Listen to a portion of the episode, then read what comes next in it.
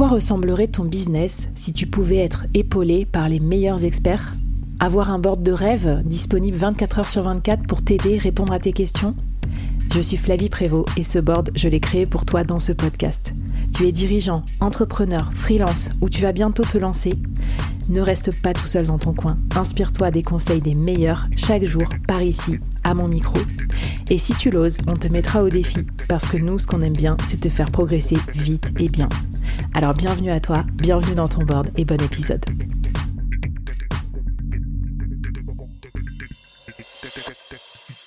Alors Florent, on a le profil au top, on est sur Malte, on commence à avoir des leads qui tombent dans notre euh, boîte aux lettres, boîte mail, je sais même plus comment ça s'appelle sur Malte, la petite, euh, les petits messages, ça commence à faire plaisir. Là, on a le cœur qui bat, on se dit ouais, ça y est, je vais faire trop de chiffres et tout. Et là, ça peut être l'énorme déception parce que pour plein de raisons, peut-être le client est pas un bon client pour nous, il nous demande de bosser sur des, des projets qui nous plaisent pas, ou alors on n'est pas bon aussi dans notre call de vente. Quelles sont tes techniques pour closer tes clients? Comment tu mènes tes entretiens vente avec tes clients de Malte? Euh, Raconte-nous. Ouais, alors c'est vrai que le, closing, c'est la partie la plus importante puisque bah, sur Malte, tu n'es pas là pour faire du positionnement euh, sur ton profil, tu es là pour faire de l'argent. Déjà, c'est le premier point. Le, la, clé, vraiment, c'est la rapidité. Mais la rapidité, ça ne veut pas dire de répondre oui à tout le monde. Il faut aussi tout de suite regarder le. Moi, je te donne un, exemple hyper concret. Hier, j'ai reçu un message à, à, midi. J'ai regardé, euh, un, le nom, le prénom, la boîte, euh, le, le message, comment il était formulé ça me paraissait clair. J'ai répondu tout de suite avec juste une proposition de, de, de, call. Le call, il s'est fait dans la, dans la foulée, une heure après. Et euh, bon, là, j'attends encore le, le, la validation du devis. Mais en général, c'est comme ça que je fais. Je, je, check tout de suite le message, profil, euh, le, la boîte sur LinkedIn, euh, deux, trois actus pour voir si c'est si une boîte qui est solide et avec qui j'ai envie de travailler. Parce que travailler avec une boîte qui, où, j'ai pas une affinité ou même je sens que c'est pas forcément mm. Euh, ou alors qu'elle elle, elle, est à ses débuts c'est pas intéressant ça va être déceptif pour le, client. Et après pour le, closing moi il y a un outil que j'aime beaucoup qui s'appelle Cron qui permet d'envoyer euh, des tes dispos et non pas toutes tes dispos. Il y a, y a, des fois j'ai pas envie d'envoyer euh, tout mon jeudi ou tout mon vendredi j'ai juste envie d'envoyer le mardi à 15h ou, ou autre. Et ça, c'est un outil que j'aime Ah, c'est cool. Donc, c'est mieux que le Calendly. Tu n'as pas besoin de paramétrer tout un tas de, de programmation, tu choisis quelle plage tu veux faire apparaître. Ah, c'est cool. Parce que j'allais dire aussi, petit tip, ce que j'aime. Moi, j'ai un calendrier secret, secret, que j'envoie vraiment que aux prospects super chauds ou à mes clients euh, VIP. Et ils ont le droit de prendre un peu toutes mes plages, quoi, tu vois. Mais je le communique à personne, celui-là, parce que je veux pas me faire avoir sur mes, mes sessions de travail profond. Trop bien, mais on va mettre l'outil aussi dans la, dans la newsletter. Euh, D'ailleurs, petit aparté, ceux avec qui tu veux pas travailler, tu leur dis comment? Euh, parce que j'imagine que tu fais pas de call de vente avec eux pendant une heure euh, pour perdre du temps. Alors, bah, il y, a, y, a, y, a, deux sujets. Il y a le sujet où je sais d'office que je veux pas travailler avec eux. Donc là, c'est on a, un, on a le, la, la, possibilité de faire décliner l'offre avec euh, toute une série d'exemples qui sont déjà écrits, donc tu n'as pas besoin de t'embêter. Et surtout que c'est bien écrit pour lui, donc il ne prend pas ça comme un, un non, euh, salut, euh, un vieux message. C'est voilà, expliquer non, je suis pas disponible pour, pour le moment. Et après, tu peux faire un call et te dire, oula, finalement, mmh. le fit, il est pas là le projet, ça m'intéresse pas. Et là, tu as, deux sujets. Alors, bon, il y en a un, euh, faut, faut, faut, je le faisais au début, là, je, le fais un petit peu moins. Mais le premier qui est simple, simplement de dire, bon, ben, effectivement, par rapport au projet, moi, je suis plus spécifique sur telle, euh, telle thématique, ça va pas correspondre. Ou alors, ben, au vu de, voilà, de la complexité, ça va être trop long. Et là, j'ai pas la, bande passante. Super. Et le deuxième, euh, le deuxième choix, il y en a, ils sont pas forcément, qui aiment pas trop ce sujet, c'est bah, de dire ok, ok pour ça, mais tu, tu, tu, donnes un prix qui est quand même euh, élevé dans le sens où bah, s'il dit, euh, dit oui, c'est bénéf pour toi. Le seul point, c'est que s'il parle avec, euh, avec un, un, prestataire ou un collègue et qui dit ah il m'a fait payer 6000 euros ça, alors qu'habituellement le prix c'est 1000 euros, il va comprendre qu'il n'était pas dans ta cible. Bien faire gaffe. C'est ça. Le, le, le, petit tips, c'est peut-être de pricer un petit peu plus haut que d'habitude de prendre ta marge sans mettre un prix 15, 000, 15 euros les, les, trois, les trois mots-clés. Donc, euh, c'est une illustration du fuck you price que tu nous fais. Non, mais j'adore. Yes, c'est exactement ça. J'adore. Et tu sais qu'il y en a qui vont reprendre tes conseils euh, pour les relations amoureuses. Je suis sur le c'est pas toi, c'est moi. Non, j'ai pas la bande passante en ce moment pour, engager sur une relation long terme comme ça. Je sais, sais pas si ça marche aussi. Euh, Mais écoutez, si vous testez ça dans votre vie je sais privée, pas si ça marche aussi sur, sur Tinder. bon, ben trop bien. Donc, on a la façon de décliner poliment. Faites-le parce que je vous assure, au début, sur Malte aussi, vous risquez d'avoir beaucoup de choses pas très bien qualifiées ou en tout cas, vous pensez au début que vous voulez servir tout le monde parce que vous êtes un peu bisounours comme moi, je l'ai été au début. Et en fait, vous rendez, vous rendez compte très vite que ça correspond pas exactement à votre persona, que vous aimez pas le secteur d'activité et tout. Donc, comment on fait pour euh, closer avec le bon client? Est-ce que tu as un peu euh, une trame d'entretien Qu'est-ce qu'on dit pendant ce fameux call de vente? Il dure combien de temps? Ouais, moi, c'est ce que j'ai fait dès le début, c'est que je me suis fait un script. C'est-à-dire un peu comme les vendeurs SFR. Quand tu les appelles, ils vont te dire est-ce que tu as bien débranché la 9 box? Non. Ok. Est-ce qu'elle clignote bleu Non. En fait, ils ont tout de suite une trame et ça leur évite de ne pas se tromper sur, sur les questions. Donc, ça, c'est ce que j'ai fait. Un, me créer un script avec toutes les réponses aux objections.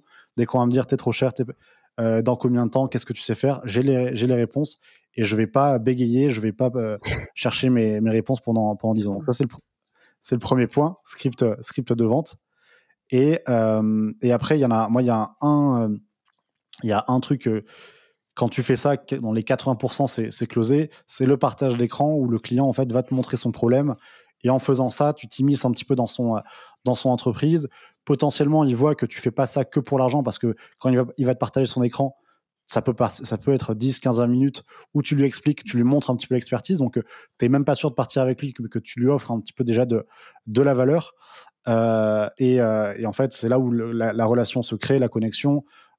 tu lui montres aussi que bah, ce qui a été fait avant, c'est pas mal fait, mais ça aurait pu être optimisé mmh. de cette manière parce que as déjà, tu connais un petit peu sa problématique. Donc, ça le rassure. Et à la fin, en fait, quand le, col, quand il arrête de partager l'écran, limite, il est déçu que ça dure pas plus mmh. longtemps et il a envie de poursuivre. Et pourquoi je fais ça? Parce que je veux le closer à l'oral et je veux pas qu'il aille parler avec d'autres euh, d'autres freelances parce que je veux euh, voilà l'idée c'est qu'il y, y, a un marché et, moi je suis pas là pour qu'il fasse le tour de tous les freelances. Mm. Je veux qu'il parte avec moi. Donc euh, le but voilà c'est de, de, closer à l'oral.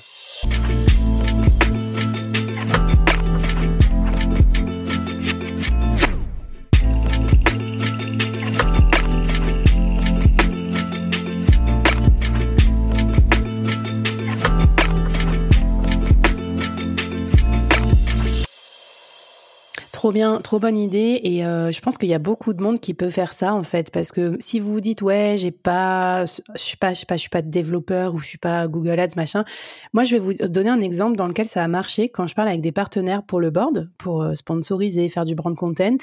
Moi, j'ai arrêté les plaquettes en fait. Je leur ouvre mon truc avec toutes mes vues de podcast, le profil des mmh. auditeurs, euh, les, mes, mes posts LinkedIn, mon back-office en fait. Et en fait, ce côté méga transparent, euh, c'est beaucoup mieux que le gros bullshit, plaquette un peu jolie avec genre, je vais vous faire connaître du monde entier. Et j'ai, enfin, j'ai remarqué, c'est peut-être un hasard que, mais toutes les fois où j'ai fait ça, bah, ça s'était bien passé. Et en fait, il y a, je pense que dans la relation aussi freelance, il n'y a pas que l'expertise, il y a aussi ce côté direct, ce côté voilà, travailler en confiance qui est hyper bien.